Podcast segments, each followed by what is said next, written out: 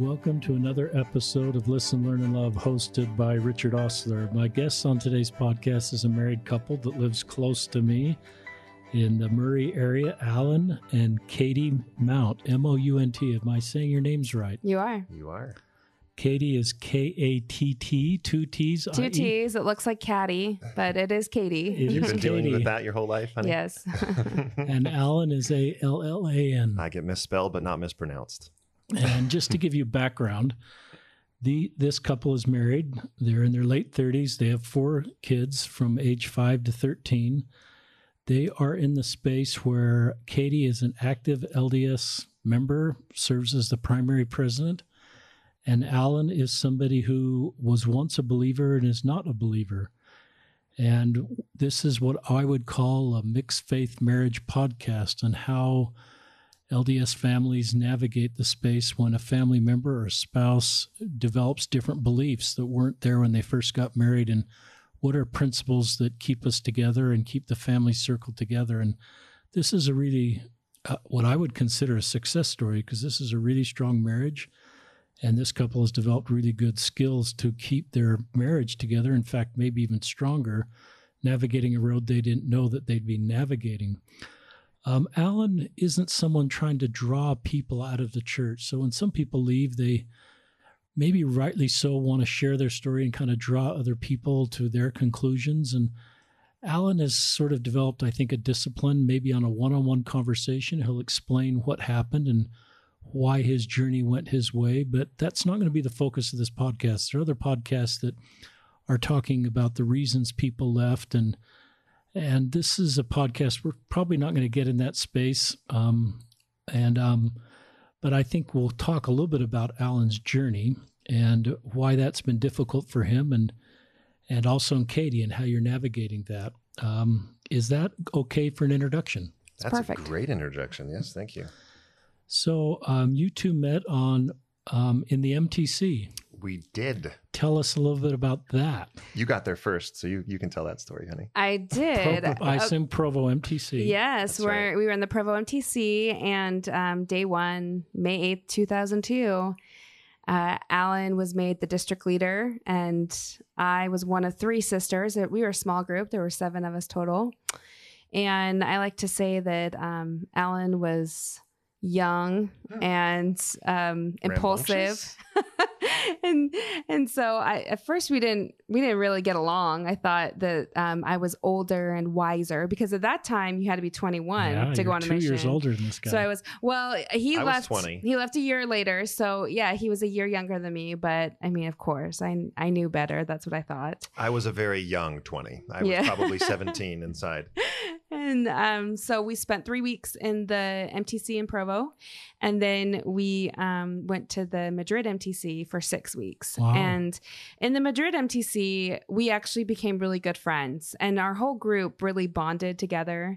We were very close. All of us were very close. The Madrid MTC was a really cool experience because it's very small. It doesn't it's not open anymore, but it's right on Temple Square. Uh, right there. I don't know if that's the official term for it there in Madrid, but that's cool it's on the fifth and sixth floor and it's you can just kind of wander around. They didn't have a rule that you had to be with your companions at all times because it's so small and condensed. There's only 40 to 50 missionaries there at a time. That's cool. And so friendships just blossomed. And not this isn't me implying that katie and i were ever alone because we weren't Mhm. but um, it was just very natural to to walk around and talk to teachers and talk to the mis- uh, MTC president, who happened to be my stake president from Santa Barbara, California. That was really cool. that's cool Uh, just a great, great experience. and then you were signed to barcelona Yeah, we were assigned to Barcelona, and I remember we went to the mission office, and um, our mission president did this fun thing where you know he revealed the map and he told you where you were going, and you met your companion, and you were out the door. It was it was real quick, and so Alan and I, out of all the missionaries, Alan and I um, were sent to adjoining um, areas.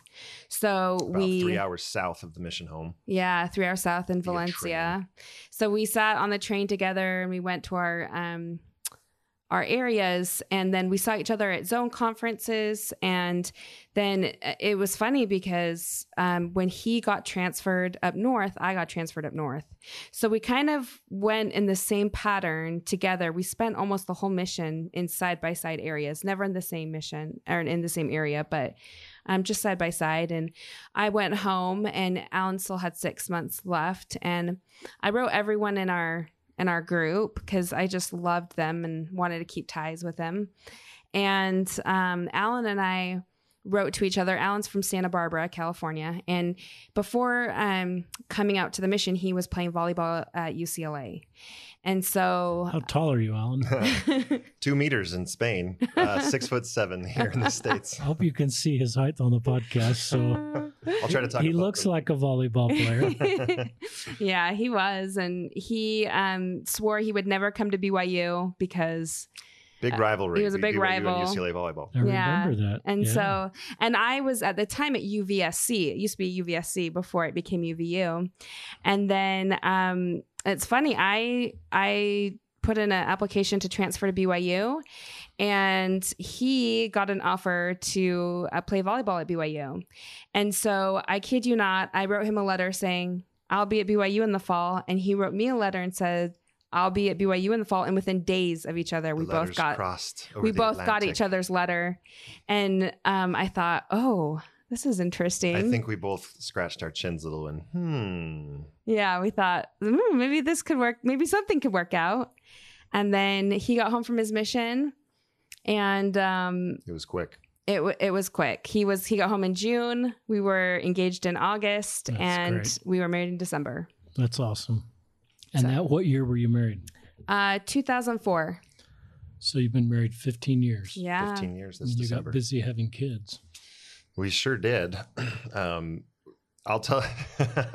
our first kid uh, came from. I I still was playing volleyball at BYU, and the original plan was let's finish off volleyball eligibility, play all three years.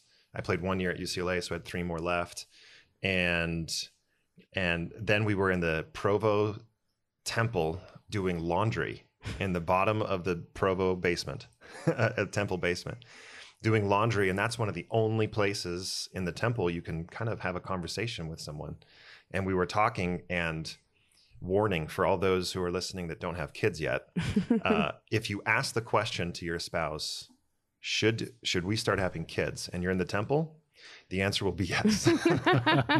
So we felt we should. And so um, because of my scholarship i had to quit volleyball to get a job to pay because i couldn't earn money with my scholarship.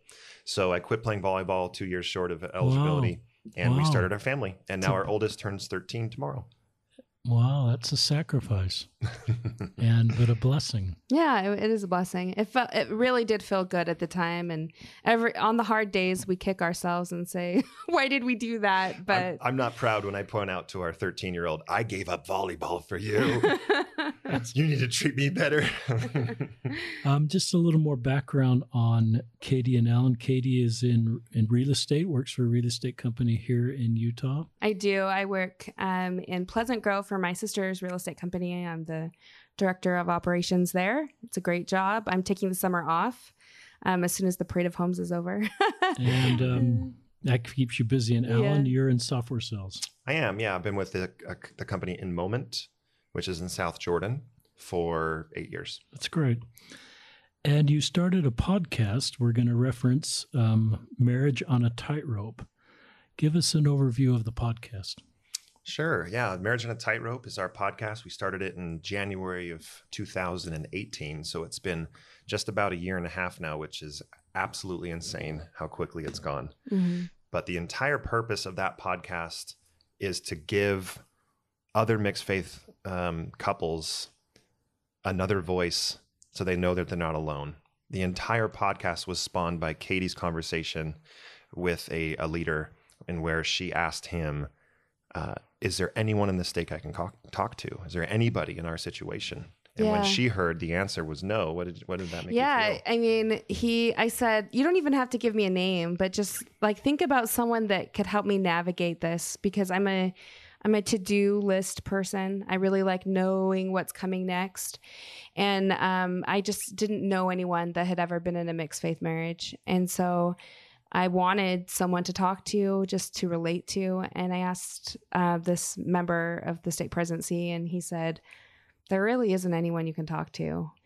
And that I think that was hurtful for me because um, I just couldn't believe that that there wasn't anyone. And I think too, um, I thought if he really doesn't know anyone, it's because people are afraid to talk about it or um, or seek help themselves.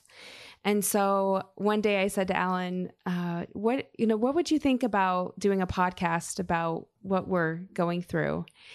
and I he was so excited because he wanted he was like yes let's do it yeah my brother and i have done a an entertainment video game podcast for a decade now wow and crossing that passion of mine with my spouse just felt like the coolest opportunity so i was just over the moon uh, at the opportunity and so we it got off the ground very very quickly uh, we found a already established umbrella to fit us into their listenership. So right off the bat, we had thousands of listeners. That's cool. So right from the get go with the first episode, we were getting inundated with emails of oh my goodness and the theme especially at the beginning was i never knew anyone was in the same situation. I thought we were alone. It, it was a lifeline for people to and um, this isn't this is credit to katie but also I mean, this isn't the point of the of talking about it. It was just there's so much pain and it feels so lonely on both sides. And so you know the non-believing spouse i say in air quotes on this audio podcast uh, the non-believing spouse didn't have anyone to talk to and suddenly now there's someone else here the believing spouse same exact thing with katie and it was it's just been a crazy journey and this the dirty little secret that we have is that we've gotten so much more out of it than our listeners cool. because we've talked to hundreds of couples. Yesterday, we were telling you before we started recording, we we um, presented to to about 25 mixed faith couples all about this very raw emotions but everyone in the room trying to make this work right? And it's it's just been a huge blessing in our lives. How do people find your podcast? And do you have a website? We do yeah. You can go to marriageonatightrope.org um, on all your podcast apps, you can search "Marriage on a Tightrope" and just and subscribe to it there. Uh, we are under the Mormon Discussions, that which is Bill Reel, his podcast Umbrella, which full disclosure has a wide array of, of topics. So if you want to just listen to our podcast, it's Marriage on a Tightrope. You can search for that. Good. Uh, one of the things that, as we visited earlier, um, is just sort of what happened with Alan. A lot of our listeners are probably wondering where you went from a fully believing return missionary out of Barcelona, married in the temple, to in 2017, everything shifted. And um, and you're you kind of before we started the podcast, I don't really want to. Sh- you know, I don't feel like it's my this is the scope of my podcast for you mm-hmm. to share that full journey.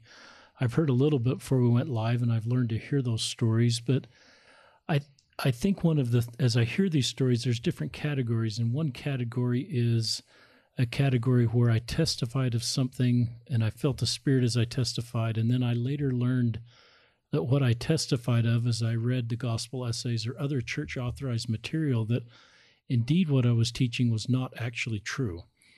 And that then creates a lot of dissonance, especially right. if there was a spiritual experience. Is that a fair way to frame up what happened to you? Absolutely fair absolutely fair way of framing it up. Uh, what I didn't tell you before, right, was I, I, found the gospel topics essays while I was preparing a lesson to teach elders quorum because I was elders quorum president at the time. Uh, this was in a ward in Taylorsville, so this actually occurred in 2014, and that was also six months after my father had been killed by a drunk driver in Georgia. Wow! That experience, I remember a couple of months after he passed, if you've had someone close to you pass, there's actually hyper spirituality at the beginning. Your family's drawn so much closer together, everyone's supporting each other, you feel so much love. And as time goes on, you know, the messages of love stop. The friends that were showering you with love go back to their lives and you're left with the with all of the destruction of lo- losing a father prematurely. And i remember a few months after he passed calling my mom and kind of crying to her and saying i don't i don't feel him. Like it it feels so final. And she said the same thing. She said i i feel i know. What do we do? I don't and it was such a vulnerable moment i think that was some some emotional chinks in my armor, mm-hmm. if you will. Um, serving as Elders Quorum president, I absolutely loved it. And I still love those people. And you want to talk to somebody that has a testimony of home teaching or ministering, I'm your guy. I'll defend it till the day I die. I loved, loved, I saw the power of it and I loved it. Uh, so serving as that when this all happened, it was it was a bombshell. And uh, talking to Katie about it after I found uh, this discrepancy and what I had felt the Spirit tell me and what I had learned, uh, that conversation went very poorly, and I was very scared. So I, you talk about this metaphor of putting something on a shelf. I put all of this on the shelf, and I said, "Forget that. I'm not going to even think about that stuff. I'm doubling down. I'm back. I, I was working even harder and harder, and then we moved towards. And in 2017, this, so this is now two and a half or so years later, I was in a better place. I felt um, I'm skipping a little bit of the anxiety and depression story that I went through those those intermediary years. That's not the right word, but that's all right. That's a good word. Thank you. Um, and uh, and in yeah, and then in the beginning of 2017, that depression, anxiety had dissipated, and and I thought I need to figure this out. And so I told Katie, I'm going to figure this out. And what was that for you? Was that concerning to you that I was going to figure this out? Yeah. So um, I remember we were sitting in our car in the driveway. And when he said he was going to figure it out, because I could tell that it was something that had been wearing on him, um, I felt complete peace. I felt total peace that everything was going to work out. And I told him, I said, you know, I really feel like it'll all work out. And he said, yeah, but is it going to work out the way that you want it to work out? Are you willing to accept what will be in store in the future. And I said, I just know that I have peace and I feel good about it and um, it will all work out. And I didn't think that it would turn into what it is now. But um, especially during those dark years where we, our families didn't know. And I think, you know, with a lot of problems, especially in your marriage, um, you really try to work through things together before you tell anybody. You know, you you want to come to a conclusion or you want to come to like a an understanding before your whole family knows. So that was a it was a really dark year. 2017 2017 was, was because yeah. um I had no one to talk to and um Alan really didn't either. And I just kept praying and having faith that it would all work out the way it was supposed to. And when it wasn't working the way I thought it would, um, I I was really upset. It was hard. It was hard for a while. It's honest, and I think I think both of you mentioned it's hard for both of you. It's not like what you're doing. I assume, as I've met with people in faith crises, Alan, most of them actually want to find a way to stay. Yeah. And I did a Twitter poll one day and said, if you've got a temple recommend and or in a faith crisis, do you want to find a way to stay or to leave? And 88% said find a way to stay. Yeah. Mm-hmm. And uh, is that was that your experience too? It absolutely was 100% to the point that I still have an active temple recommend. I don't know um, if my stake president's listening. Maybe this is your cue to deactivate it. it's still active till August. Uh, I haven't been in quite a while, but it's still there. Um, so you're honoring the spirit of the temple recommend, even though it's technically active. Right, like. right, right. Yes, I am. um, yeah, that was tw- August 2017, right? At that point, um, all of 20, probably April or so of 2017 until December of 2018, so a year and a half, I still attended. And I was trying very hard to make it work. And I think that the the hardest part I shouldn't say the hardest part in such an absolute way, but one of the more difficult parts of it was 2017 was was Doctrine and Covenants in church history in Sunday school. And being in Sunday school and hearing some things, and meanwhile, during the week and after church, I'm spending six to 10 hours every single day reading church materials and reading this and reading that and listening to that. And then somebody in Sunday school says, again, I'm going to be vague uh, based on listenership. We do the same thing on our podcast. The truth, the truth claims themselves aren't aren't the most important part, but that difficulty for me was someone saying one thing, me knowing that's not actually what the church even teaches. Raising my hand to give my thoughts on that and say, well, actually, if you read here on LDS.org, it says this. And then getting fierce and my teeth are clenched because I've had fingers pointed at me and teeth clenched and that is not how it is. And I was like, I'm not safe here. I I and I raising those raising my hand for 8 to 12 months and then the last probably 8 months it was sacrament only. And then come December, even in sacrament, I just I couldn't take it. It was just too painful. It was too harm, harmful for me personally and I think probably the last September, October, November, I was only there because I didn't want Katie to be alone because I knew she didn't want to be alone. And, but it came to a point where it was, I just couldn't do it. I just couldn't do it.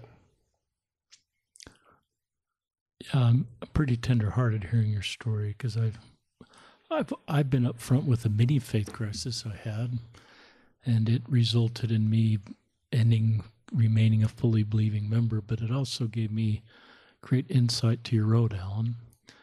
And um, my reaction is just to put my arms around you and say you've done everything you know how to do, and not to put any shame or any um, new list of things for you to do, and just to put my arms around you and say, I love you, brother.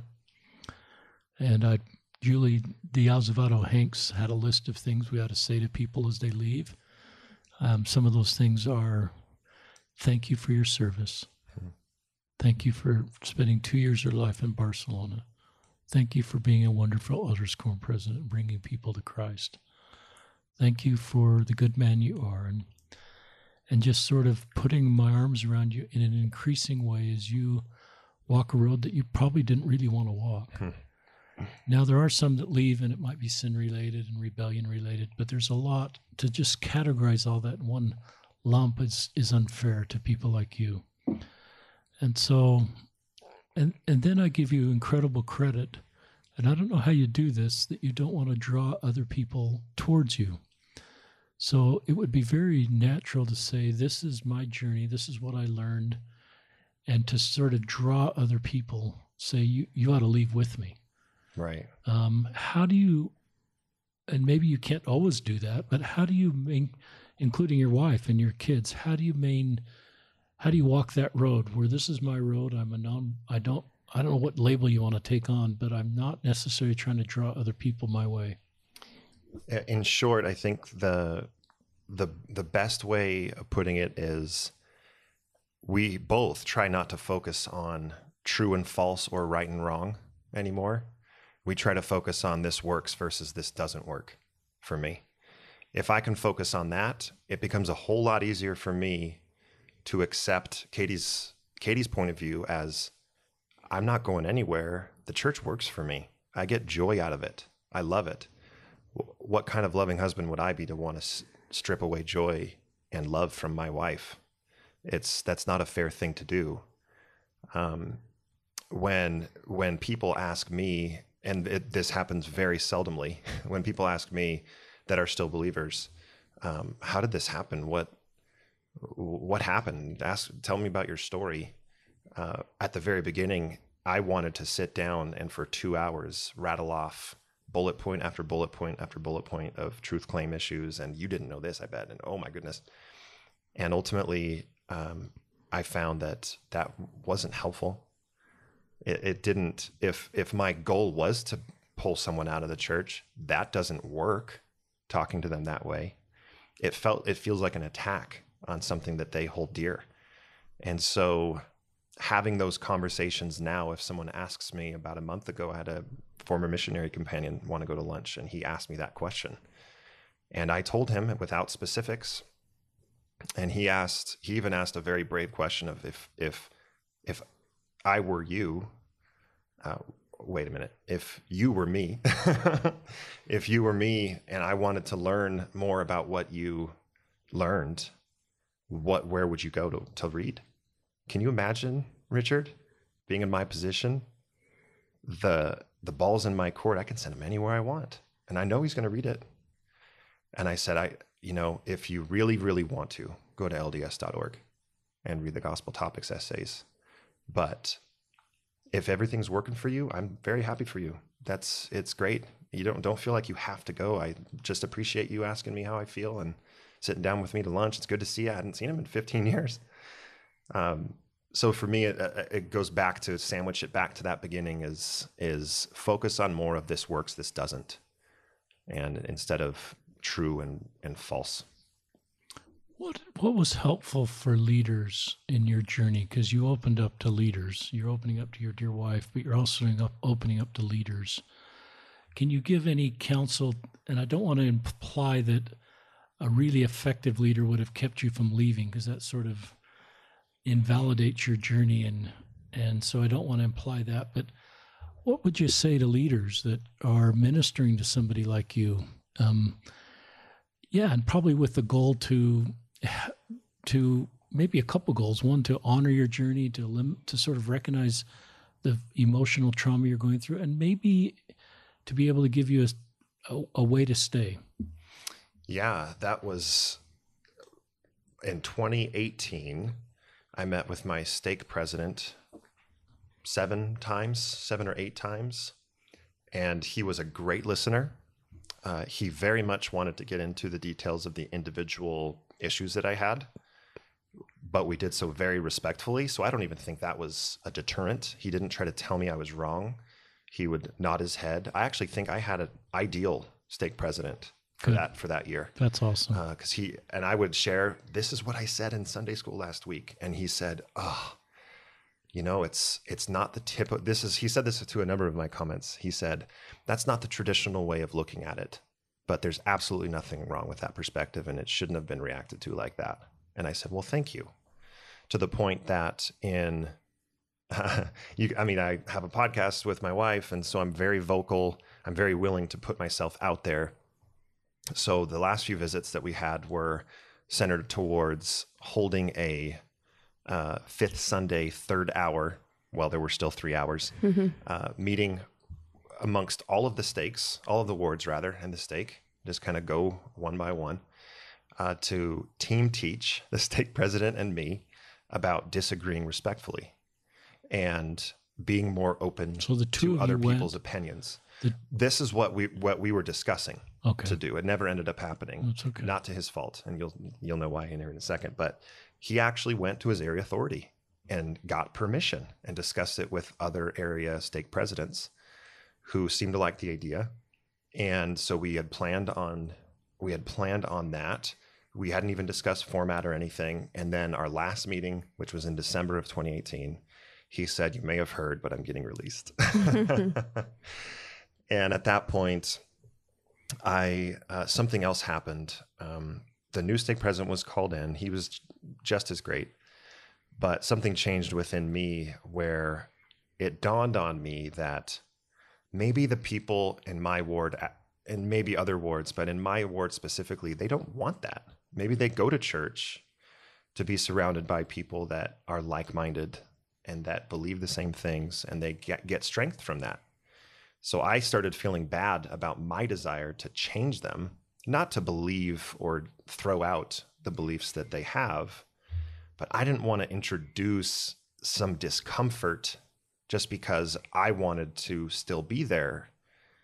It, it, felt very selfish of me to try to push for that. And because going was so painful, I just kind of in December, I just went, I, it's okay. I'm just, I'll just throw in the towel. It's all right.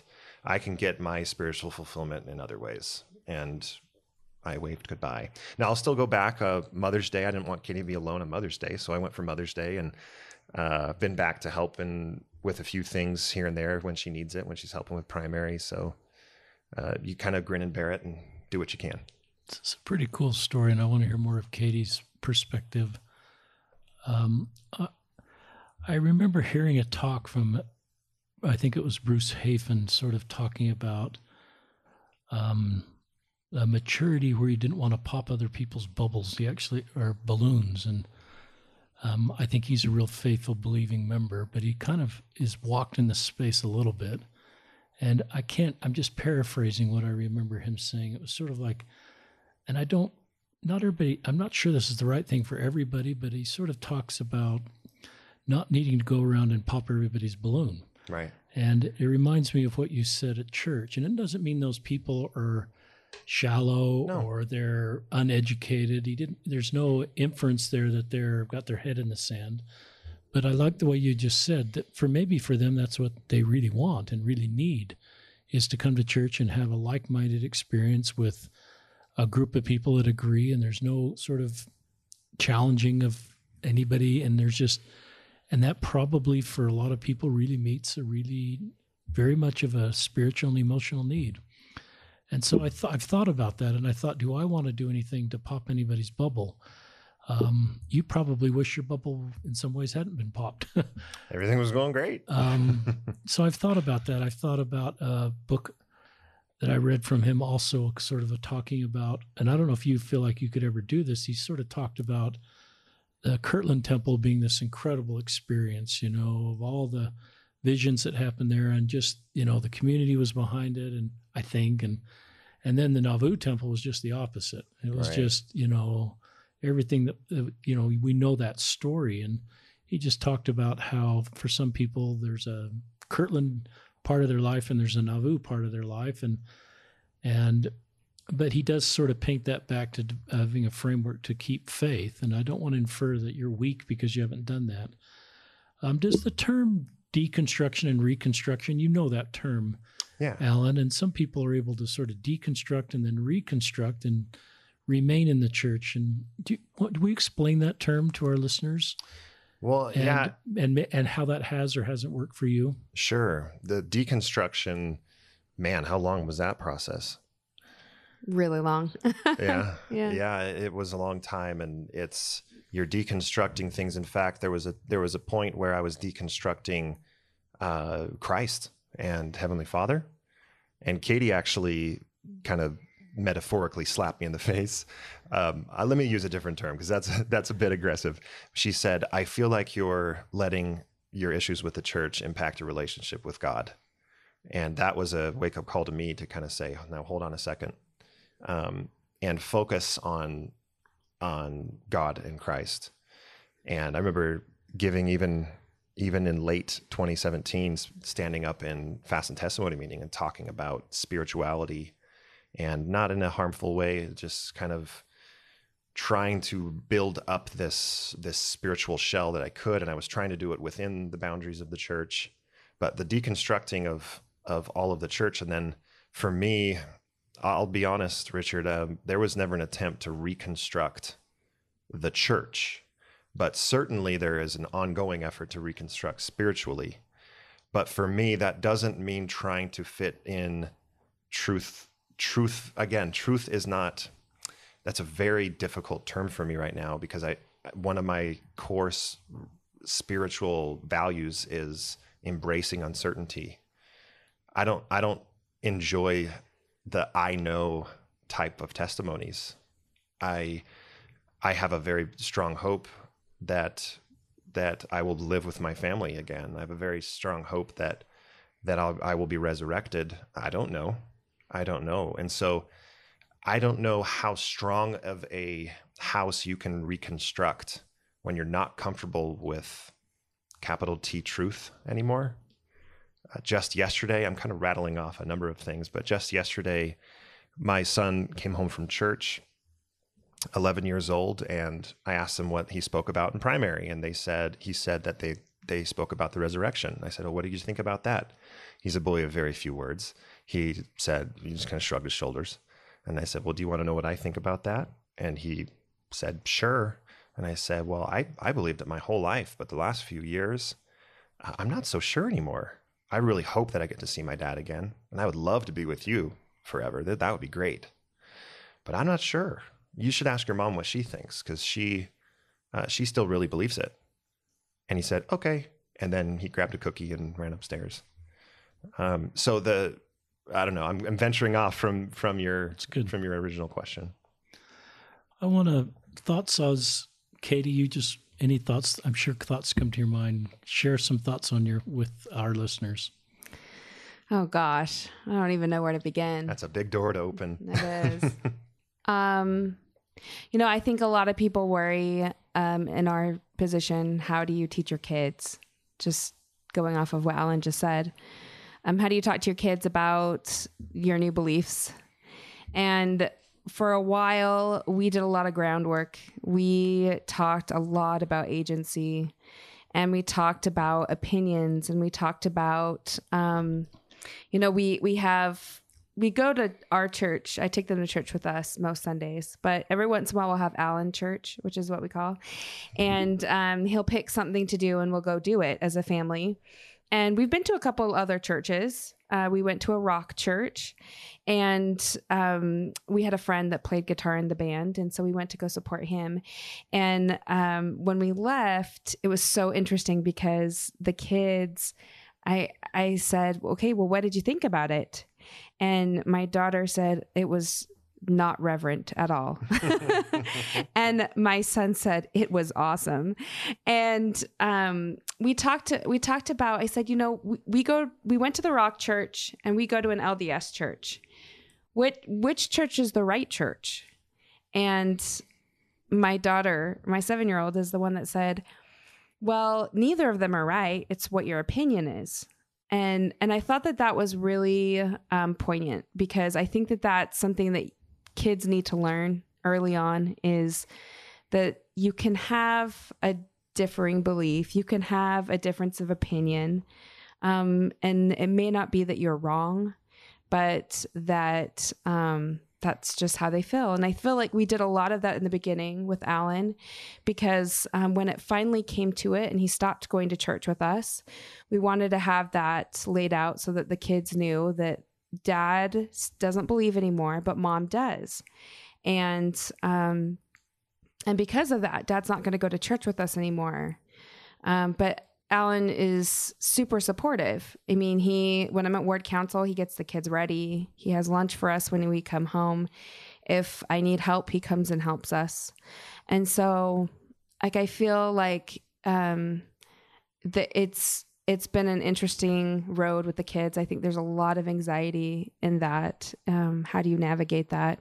But you know, we ha- we still have a base common core values that Alan and I agree on. And, you know, it really doesn't have to do with religion. You know, we want them to learn to be good, loyal, trustworthy um, members of society. There are lots of things that we still want them to learn and do. And, and, um, a friend of ours described it as like you're looking into a, a daffodil field and you see one red rose and you just that your eye is drawn to that one red rose and that can be you know problems that you see in your spouse right and so alan's not believing and when you focus on that one thing um you you you lose some of the goodness that he also brings. So, um, you know, with the common core values, that's kind of what we we looked at. We looked at the broader picture. What do we both agree on? What do we want the kids to know? What what do we want to teach them? And so that's where we've been able to um, come together on and move forward with with the kids. Is your marriage? I'm sure it's been stretched, and I'm sure your your I assume some of your most difficult days have happened during this time. Is your marriage better now or the same or worse than it was before this all started, Katie? Um I I know that it's better. Um the, I'm okay with the term I know in that case. I know that it's better. That's right. Um, I think that we have developed skills that we didn't have before. Um, big time in communication, um, big time in trust, um, the level of love that we feel for each other has been heightened. Um, the level of service that we've been able to do together um, through the podcast for other couples has uh, just been incredible. And, um, you know, even in the darkest days, I I I said to Alan, is it weird that something like this has brought us closer together? I don't understand it. I feel like um, something like this could easily just pull you apart, but it hasn't for us. And um, I, I have to say that, you know, in the beginning of our podcast, I think we tried to save marriages because we wanted people to just stay together no matter what. And then we learned that, you know, some people were not great matches and, and adding something like a faith crisis and entering into the marriage um, was diff- was too difficult for them to handle.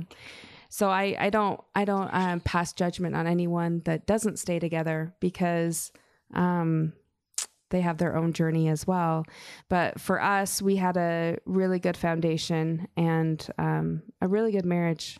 And this is a love story. Yeah, it's Alan. What are your thoughts on this question about your marriage? Yeah, it, it reminds me um, of a conversation Katie had early on with the same stake president. Uh, Katie received a letter from someone close to us saying that she should do the hard thing and do what the pioneer women did and leave their unfaithful husbands and cross the plains and go to Zion. That was not a threat to us because we we had already decided this is not going to be the reason why we break up because we're this is the one red rose. Everything else is daffodils and beautiful, even though red roses are pretty nice, but they do have thorns, right? That's right. But this same stake president, Katie in distress, went to him and just look at this email I got. And the same stake president said, absolutely not. Absolutely not. There is absolutely no precedence for a spouse leaving the church being a reason for divorce unless he's being abusive if he's having an affair he, and and I I know Alan I've, again I'd been meeting with him uh, none of those things are happening no none of those things are happening he's a great man he's a great father. Why would that ruin anything? Um, so that's again very very grateful for him. Uh, what about a spouse that feels like to protect the kids they have to divorce and they're worried the non-believing spouse is is pulling the kids in the same direction and they want to separate the kids from that voice? Well uh, my first word of caution would be to the non-believing spouse that don't try to pull your kids there's why would you want to try to try to pull them? And the same thing to the believing spouse don't try to pull the kids. I don't know why but i i some would say the default ought to be give the kids an environment to believe. Um, and the default ought to be, you know, keep them coming to church, keep them every chance to stay in the church, and sort of honor the believing spouse with the path of the kids. I don't know if I'd go that far, Richard. It's okay. but I would say that uh, the non believing spouse, whether they chose this path or not, again, like you said, I don't feel like I wanted this to happen, but it certainly is not something Katie chose. So I recognize that even though I may not be comfortable with some of the things that that my kids may learn at church that I don't agree with or I don't want that that to sink in, I recognize that it was on me this change happened because of my journey and I need to be patient with their involvement with the church. I need to be supportive when they want to go to young men's excuse me. When they want to go to young women's I need to be supportive of that. I'd be a hypocrite if I weren't, because I'm expecting the same respect from people. Uh, and my decision not to go, I need to respect their decision to go. Now, we, I think one of the big things that Katie and I talk about is we have to talk and be open with our kids to the level of their understanding. I'm not going to go pull my five year old and and read the Journal of Discourses with him. It's just it's well beyond his his reach and his scope. So for for us, we've kind of decided that we'll handle these tough topics as they present themselves to us. We've always we've been very clear with the kids. If you ever have a question, ask us and we'll tell you what we both feel and they will know because we've been very deliberate about holding each other's hands, sitting next to each other on the couch, Katie and I, when we talk about some of these difficult things, we provide a united front to the kids, but that does not mean we agree, right? We can have different opinions. So we've talked about our 12 year old going on 13 in six years, he's going to be making a, a decision. Is he going to be a missionary? And no matter what happens, one of us is going to be on the losing side, quote unquote. And how are we going to handle that? Uh, just like I'm not okay with my my 12 year old not going to church because he's just tired. Like that's not a good reason not to go. Katie has asked me, "What are you going to do when he comes to you and says, "Dad, I'm not sure if I want to serve a mission." Well, my question is going to be why, Richard. It's going to be why don't you want to serve a mission? And if he says, "Well, it's going to be hard," and it's going to be uh, it's going to be I'm going to miss you. I'm going to be okay. I understand that. It was hard for me, but guess what? I was a C minus student when I left, and I was an A plus student when I got back. The mission does a lot for a person. And do you believe it? Well, yeah, I believe it. Well, then you should go. And I'll I'll call you every single Monday, and we'll talk. I, I absolutely am ready to to push that. Same story, whether he comes to me or to Katie. If he says, "I'm not sure if I want to serve a mission," I don't believe this. Well, he shouldn't go so it's on either side we both have to kind of be patient Yeah, be like willing to specific accept examples. The mission's a good one, and the resurrection was even a good one. Yeah. Uh, one of the things that I really like you did because kids sometimes create more. They they and I love the way you just in a factual way because I think they can handle it. Dad doesn't believe in church. I believe in church, and we still love each other. Our families together. We're still going to go on vacations. Um, Dad's not going to go to church anymore, and I think kids can handle just kind of honest, open communication. And they sort of like shrug their shoulders. Oh, okay. Can I still play video games? And right That's exactly, and that's so the that's I your think we sometimes build up these conversations with our kids, but I think it's okay to just have these conversations and Mm-hmm. just sort of factually and and during the podcast you've held hands many times and it's tender to me just to see the strength of your marriage and the fact that I love what you said, Katie, is this has caused us to develop better tools than we ever had and has and has made our marriage stronger. And that's cool. And that's a credit to both of you. It's a really it's a love story. It is a love story. And I like what you said that some marriages don't last and maybe it's not because of the it's not because of the difference in faith. It's just the foundation has not Mhm. been there. And this is sort of bringing to light a foundation that is either hasn't been there or through good therapy has not been able to develop. But I do think one of, as I talk with couples in mixed faith marriages, the often the biggest tension is the kids hmm and the the role of the non-believing spouse that's that for the believing spouse that can be the most difficult part if they feel Yeah. because this dream for the kids and and it's one thing to sort of have your dream with your spouse change but then if that's going to change the kids and I, I sense you're doing a really good job of that and i and i think that's really helpful Yeah. There is a mourning process. I go through mourning. yeah do you, You know- worry about your kids because alan doesn't believe do you think they're less likely to stay in and in the church Um, and how do you or do you just sort of leave that at the savior's feet and just say i'm not i can't control my kids outcomes Yeah, I think I uh, grew up in a home where everything was controlled. And I lived in fear a lot of time. So I didn't do things not because I chose not to do them, but because I was afraid.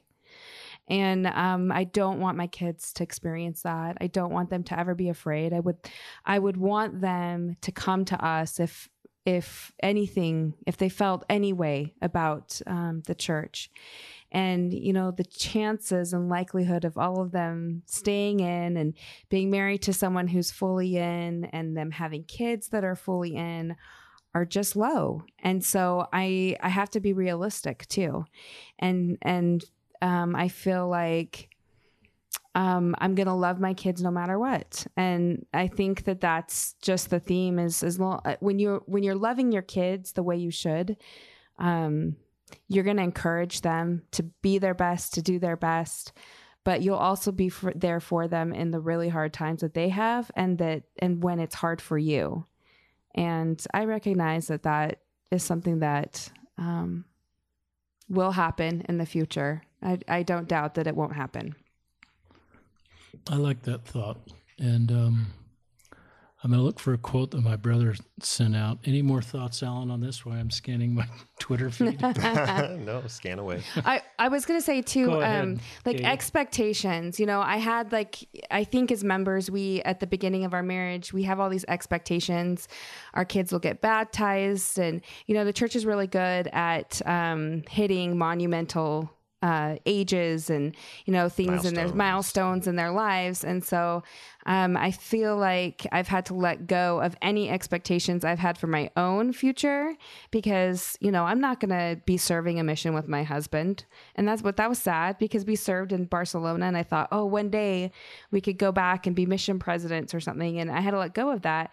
I think that it's the same way with the kids. Um, I let go of a lot of expectations. Not that I don't expect them to be good people, I just um, don't expect them to follow the same path that I did um, or Alan because it's their own it's their own path. And I like that. And it's kind of a, a related topic. My older brother, Dave, is active member of the church, stake president, mission president. I don't think we should credential ourselves, so I, but I just did. I get it. um, and he has adult children that have stepped away. And um, he talks about this idea of no empty chairs, which is this idea that we may not all be together in the next life. And he's just sort of put that on the shelf.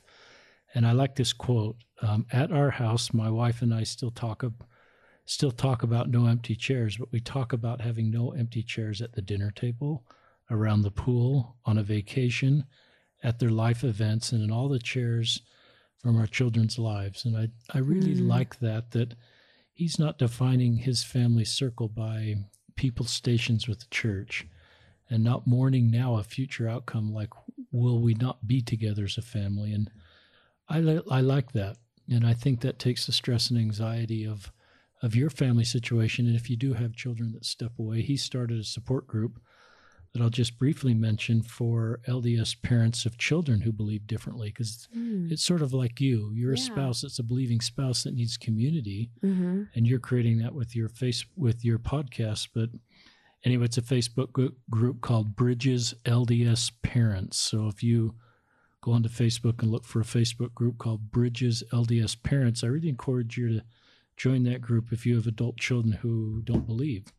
And for all the non-believing spouses that are listening to that, uh, David and Richard both, but David, I've chatted with David a few times actually. cool that's awesome and uh, his recent article in LDS Living that gives Yeah, the tell six us about tips. that. Yeah. th- those six tips that that David lays out are awesome and they're beautiful. I'm I'm on fa- and sorry, the six tips are for uh, believing parents that have children that no longer believe, and those reading those, that's we've had a number of listeners already say this is something safe I can send my parents. LDS Living is trusted. David Ostler is trust- trusted. yeah And I've been very proud of the post Mormon circles that I'm in because those private groups that are full of people that have left are posting that article and nobody's saying a bad thing. Everybody is saying, oh, this is great. This is awesome. This is a step in the right direction. And that is one of our core tenets. You have to recognize the good. There's nothing more frustrating to me to see um, someone step away from the church and refuse to believe the church can be anything but awful. It's just not the reality. And the same thing goes on Katie's side. She recognizes our position and she'll defend if my position is poorly spoken of uh, in any of her circles, whether that's in her family or at church. Uh, we don't want to paint each other in a way that is black and white because it's it's just worlds of gray. We'll call it a hundred shades of gray. How about that? you can edit that one out. I like that. Tell us, I've seen some articles that the church has done on LDS.org with couples in mixed faith marriages. Have you picked up on any of that? And have you seen the church try to do what you're doing is is keeping families together and recognizing this is a reality? So we, and Chelsea Homer? yeah, there's a couple Nick and Chelsea Homer. I think that they kind of kicked off um, some of those mixed faith marriage messages. They were featured on um, the Instagram account, and then later she wrote an article that came out um, on LDS. on LDS.org, and it was all about supporting your unbelieving spouse. And it was an excellent article. And she got a lot of really great feedback about that. Again, I think it was um, the first time a lot of people had had seen someone be so public about it. And so um, when we were doing our podcast, someone sent us the article and we had them on our podcast Did and you? interviewed them. You yeah. had both of them. Yeah, we had both of them on. In fact, Do you they know what live. episode number that is by chance? Top of your head. Oh, yeah, Oh. let's pull it up because it's. you pull can- it up. I'll pull Um, it they live actually about a half a mile from you. They They're live in about between. halfway in between us. That's, that's um, they're they're a great couple, but um, that's that's one couple I can think of. But um, luckily, we've been really blessed to have a number of couples who have reached out to us, who have allowed us to interview them and talk about their mixed faith marriage and how they're making it work. Um, because it's tricky, and I think that some stories will speak to others more than ours. So, giving people um, just like you are giving us this platform to, to come and talk on your program, we try to do the same for um, just stories that can touch people in different ways. I think that really I like that. Talk about what your ward does that's helpful. Does your ward know? Does your ward leadership know? I guess they sort of know Alan doesn't go. You're on ward council. Is his name like on the? You go. You know how in ward council sometimes there might be Yep. a prayer roll. Oh, there's a prayer roll in our ward. Yeah. Um, so is this something? Is Alan's faith talked to? I, I guess the question is, what can a ward? If I'm a bishop or a fellow local leader, and I know you're an active member of the ward, Katie, and your husband stepped away, what are helpful things that I can do, and what are things that are painful? That's a good question. Um, so I think that my bishop was great because he didn't ever talk about it in ward council, and I think it was because I was sitting right there. But he uh, never made Alan a topic of discussion, and it wasn't until um, Alan decided last December that he was not coming back that I felt like it was time for me to talk about it in ward council because I knew that none of them would bring it up. Um, really, at the time, it was maybe the bishop and his counselors that knew. It wasn't the rest of the ward. Um, I'm sure that they had some sort of idea because he was sporadic in and out.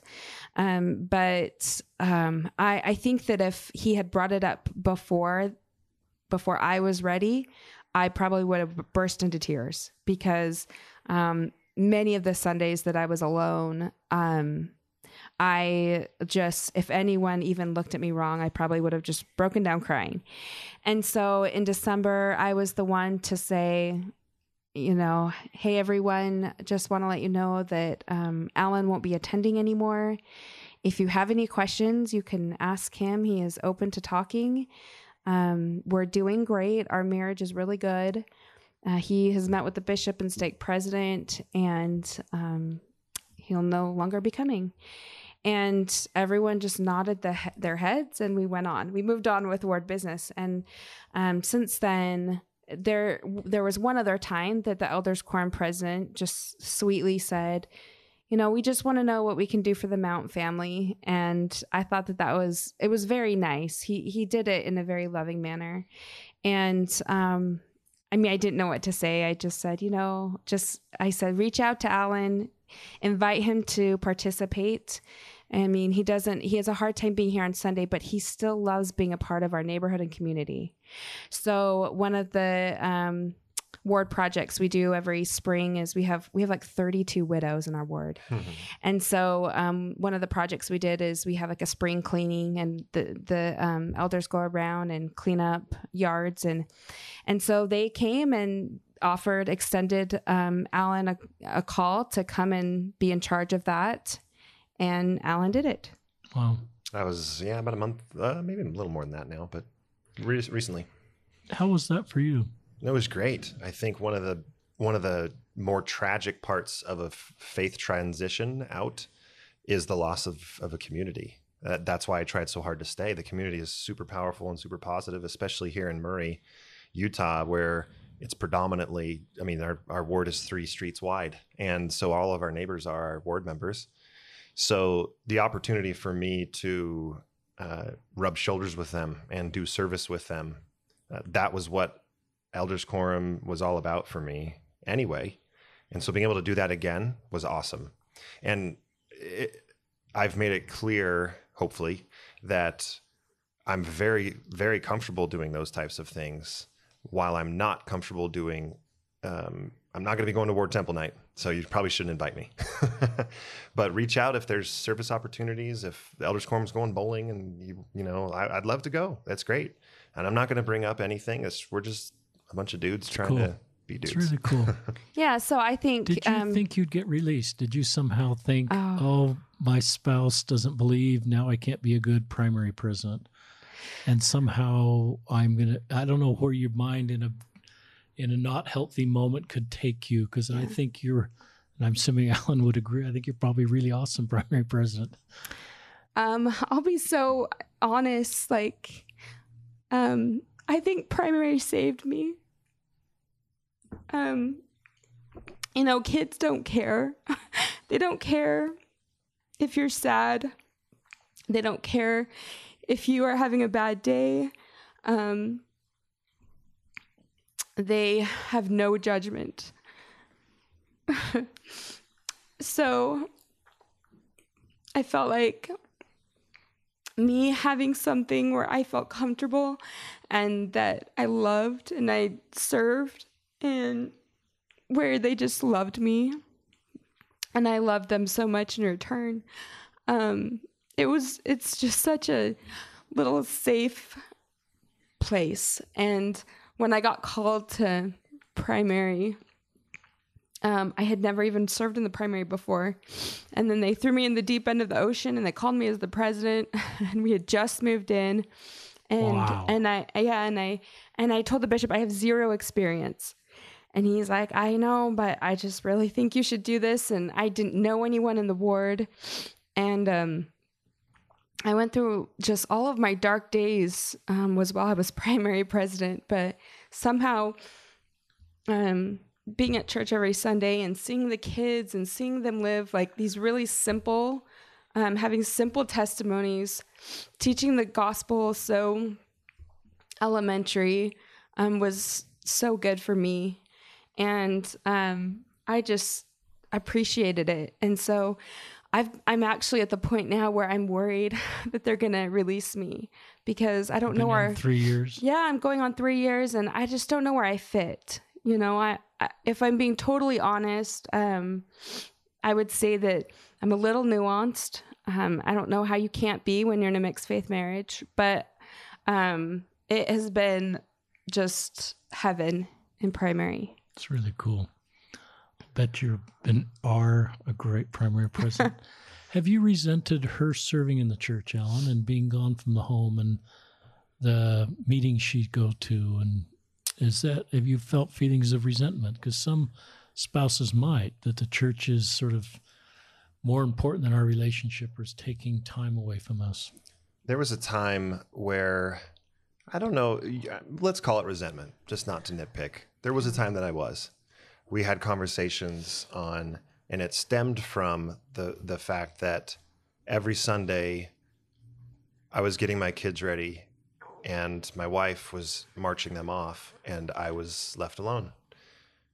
And my neighborhood was alone. My neighborhood was empty as well. I mean, and at first, you could catch all the burglars, right? I know. There's well, a lot here. Neighborhood they, watch. I'm just teasing you. oh, I know.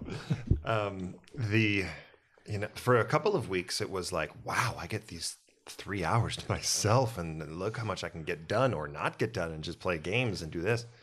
That gets old pretty quick, and so there was there was the feeling of, and I still don't like it. I still don't like being alone uh, for those two hours now. But we had a conversation out on our back patio one day that goes right along with what Katie just shared, and I was complaining to her, saying why does it have to be church every Sunday? Why can't why can't we go hiking? It's beautiful outside. Why can't we go hiking? And her response was, "We can. Can we just do it after?" I I serve God in the primary. That's where I feel close to him and I love it. And for whatever reason, that got th- through my thick skin. And and in that moment I just thought I, I should not be trying to pull something that is valuable away from her. So let's let's schedule that to... hike, but let's do it so it doesn't interfere with something else that is valuable to you. I should not pull, try to pull something away that's valuable for her. I love that for someone in a mixed faith marriage. Sh- and that's sort of back to Elder Hafen's bursting someone's balloon. I should not try to pull something away that's, I can't remember the rest of the phrase, that's important to her. Yeah. I, I just admire that. And I, I think it's back to the fundamentals of your marriage that are really wonderful and really healthy. And you're navigating really complex stuff, but it's giving you a framework to navigate other areas of your marriage. And it's it's a love. St- I keep coming back. This is a love story. This isn't the love story you thought you'd have. Right. Yeah. Um, but it's a beautiful story of of really working through really complicated stuff. And there's emotional, and there's trauma, and there's pain, and there's anger, and all these emotions. And those emotions often get, you know, have to be sort of dealt with, and they get projected sometimes on each other. And, it, mm-hmm. and that probably has happened at times, but you seem to have worked through that in a really mature, thoughtful way. And you know, I just you know, it's really remarkable. I'm very touched. I'm touched by the prayer you offered, Katie, at the beginning, and the spirit that's here. I, I feel a good spirit around both of you. I, you know, I recognize you're not a believer, but I still feel just a goodness about you, Alan. Well, Richard, can I say that uh, something that's been so valuable is not denying other people's experiences, right? I feel and call it karma, call, call it elevation emotion, whatever you want to call it, the, the atmosphere in the room is powerful. And I, I will not deny that. I don't look at any of the experiences I had and deny it. Even the ones that I now believe I misinterpreted, I still felt those things. And I'm still grateful for those experiences. And we're kind of coming to the end of of course I I think about you, Alan, and I think if we had taught the church differently if we had been, if you had learned about the gospel topics earlier. And I don't want to invalidate that you're weak because you learned something later and there was no direct. But I do sort of because I love our church and I, I want more to be able to stay. And I recognize that I call it unforced errors. It's a tennis term that sort of, you know, I see unforced errors in our institutional church that cause really wonderful members to question and to leave. And I don't, there's a side of me that's able to look inward and say, we need to do better. And it's easy just to say, well, this Satan in the last days and the elect are getting deceived. And I think some one of Satan's tools is to keep us from looking inward and see how we can do better. Um, and so I kind of want to look inward, and I believe in the restored church and the doctrine and the institutional church is sort of a different animal that has to sort of implement the restored church and and decide when to teach the gospel essays and how to teach church history and and we're learning how to do that better. But then i think are you uh, you know if we'd just done better? And so i don't know. My own son came home from seminary. He's the youngest and he came back and talked about the very complicated issue you talked about and how that was taught. At his age pre-mission he's got a mission call now and and I don't think that's going to, you know, it's not going to then generate a surprise where he learned something different than the church taught and felt a spiritual experience around the original teaching. So I don't know what to make of that. And so I, I mourn a little bit. I don't, I don't feel any need to judge you, but I mourn that I look inward and said, is this an unforced error?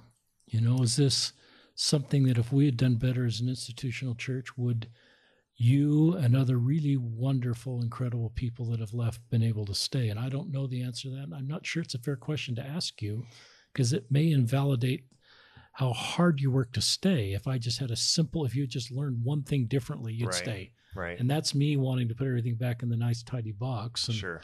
simplify the complicated nature of the space. Uh, let me give two. Can I give two examples? Sure.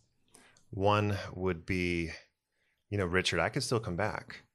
And in order for me to come back, my my position that I currently hold would need to be honored. Yes. And and also be um, I would need to be looked at and treated as a full participating member. I don't know that the church is in a place right now where that's possible. So re- referring to this nebulous issue that we've talked about is my space saying i don't believe that that should have ever happened and i never i do not accept that that came from god. Is the church in a place where someone that holds that position and is vocal about the position can be called as a bishop can be called as an elders quorum president can be called as a primary teacher? I don't know that it is i don't think that it is so for for me uh, i'm more than happy to come back i, I really am it, I I don't feel safe there, and I don't feel my my views are welcome. That's at the, honest. At the, it's really point. honest. Uh, another, and this may be this may be a sharper a sharper response to it, but to give you a perspective of someone that does hold beliefs, and while I try to be very sensitive about sharing those, and we've tried to work through very sensitively in our marriage and in friendships with people that ask me why, I still hold pretty pretty firm opinions. and from my perspective, I look at, and this is a very stark example, so I hope it's not, I'm trying to think of one that's not as severe. but let, let's say that there's a kid growing up um, in his parents are, oh gosh, I really hate this example. I'm sorry, I'm making editing hard on you. It's so, it's, I'm just going to say it, and you can edit it out if you don't like it. But it, it reminds me of if if someone was raised in Syria and his parents were members of ISIS. Again, pretty pretty direct and pretty violent, literally example. If he did not know that that community that he was in did very harmful things to other groups of people, and all of a sudden he at the age of 20 finds out that, oh my goodness, my uncle is killing people because of their beliefs, that would be very shocking to him. And he would say, absolutely not. I'm not going to be a part of I got to get out somehow. But if that same child is taught from a very young age, the age of five, that the killing of these people is okay, uh, then he's going to grow up thinking it's okay that's the hard part. There's a wall between me and you right now, Richard, because there are things that I don't think are okay. And I struggle with the possibility of my kids being taught those things in the coming years and taught that they're normal. And that's very difficult. It's honest. Because I don't want them to feel like those things are normal. And I just sense your sincerity in that and a conviction. And I'm and I just, I'm okay with that. I think you've done a good job of that. Any thoughts on that, Katie? Um, I'd like to say yes and. um, I mean, I think that our kids are going to learn a lot of things at church. They're also going to learn a lot of things at school, at home, with their friends, um, and elsewhere. So it's our job as parents to teach them the right thing.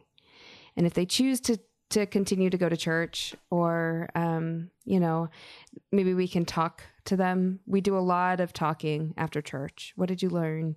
What does it mean to you? Do you believe it? That sort of thing just at their level um, because we want them to be able to develop their own sense of ideas and come to their own conclusions right?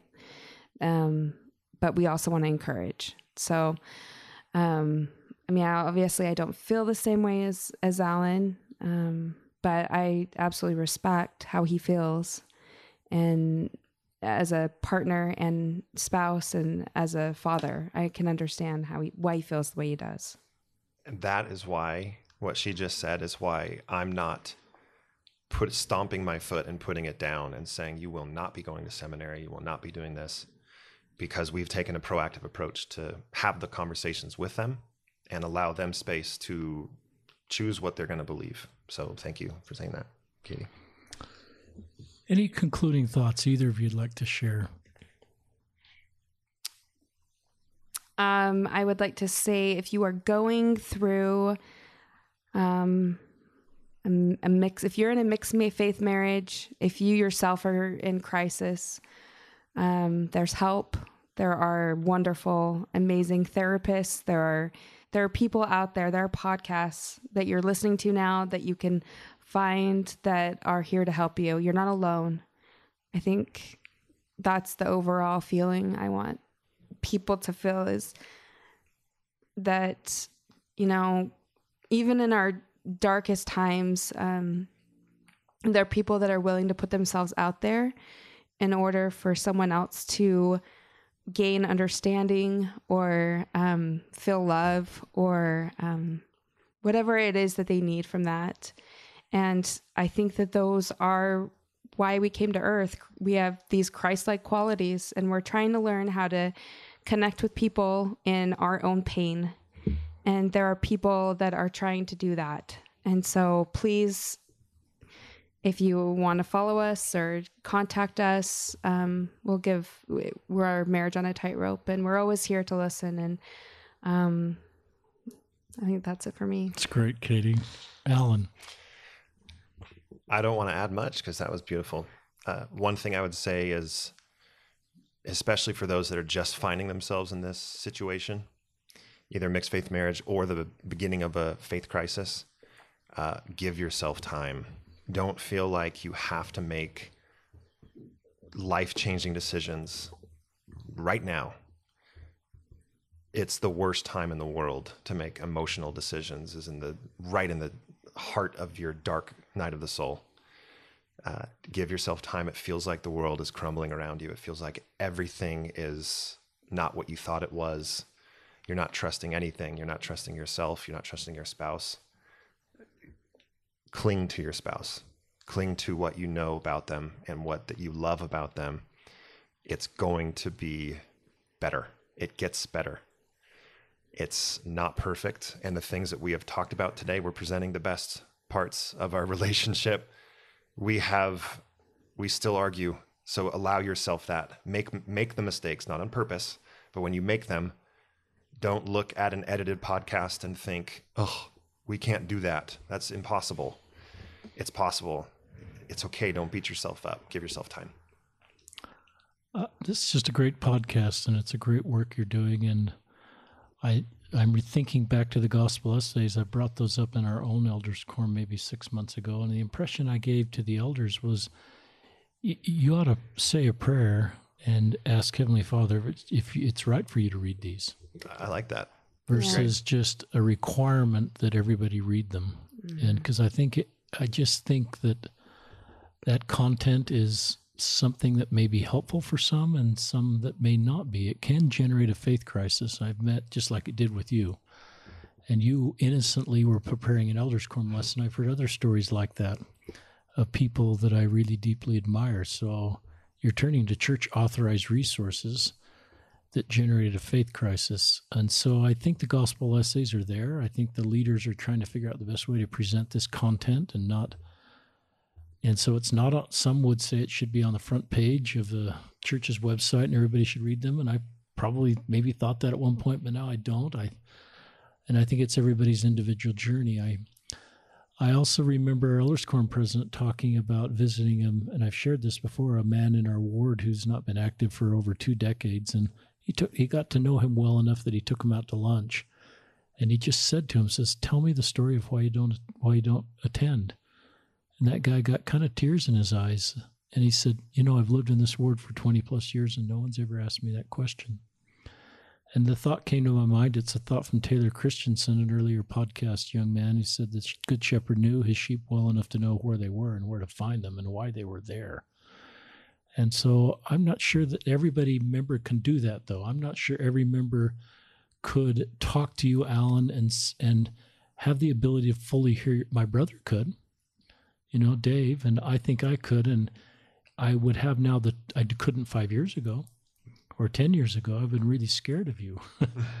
and so I'm glad, but I'm not sure everybody's, I'm not trying to elevate myself over other members of the church, but everybody just has different gifts. So, yeah and I think you're good at sort of honoring that. Um, but I do think we've got to develop overall a better. My brother Dave talks about this. He he believes leaders just don't quite know what to do with people like you. There's no, it, no one's really had training on what do we do when a member comes.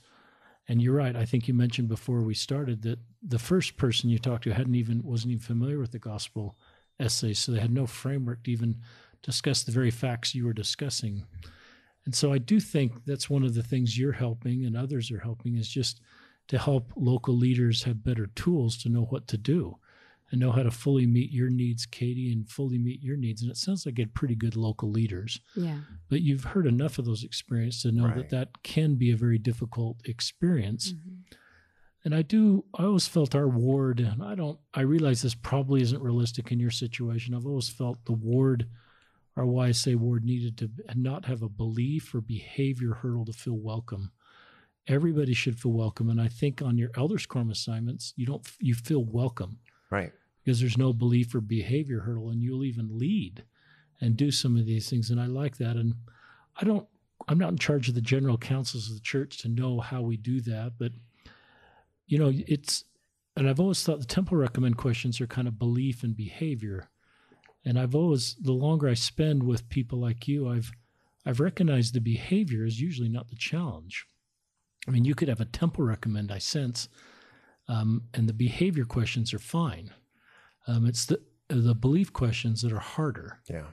and I've always felt it's harder to control belief than behavior. Um, I can't just, I think, and so I I hope I want to give more space then for people with different levels of belief, because I it, there's D&C whatever says to some it's given to know, to some it's given to believe, and I realize you don't have really either of those right now so I don't want to.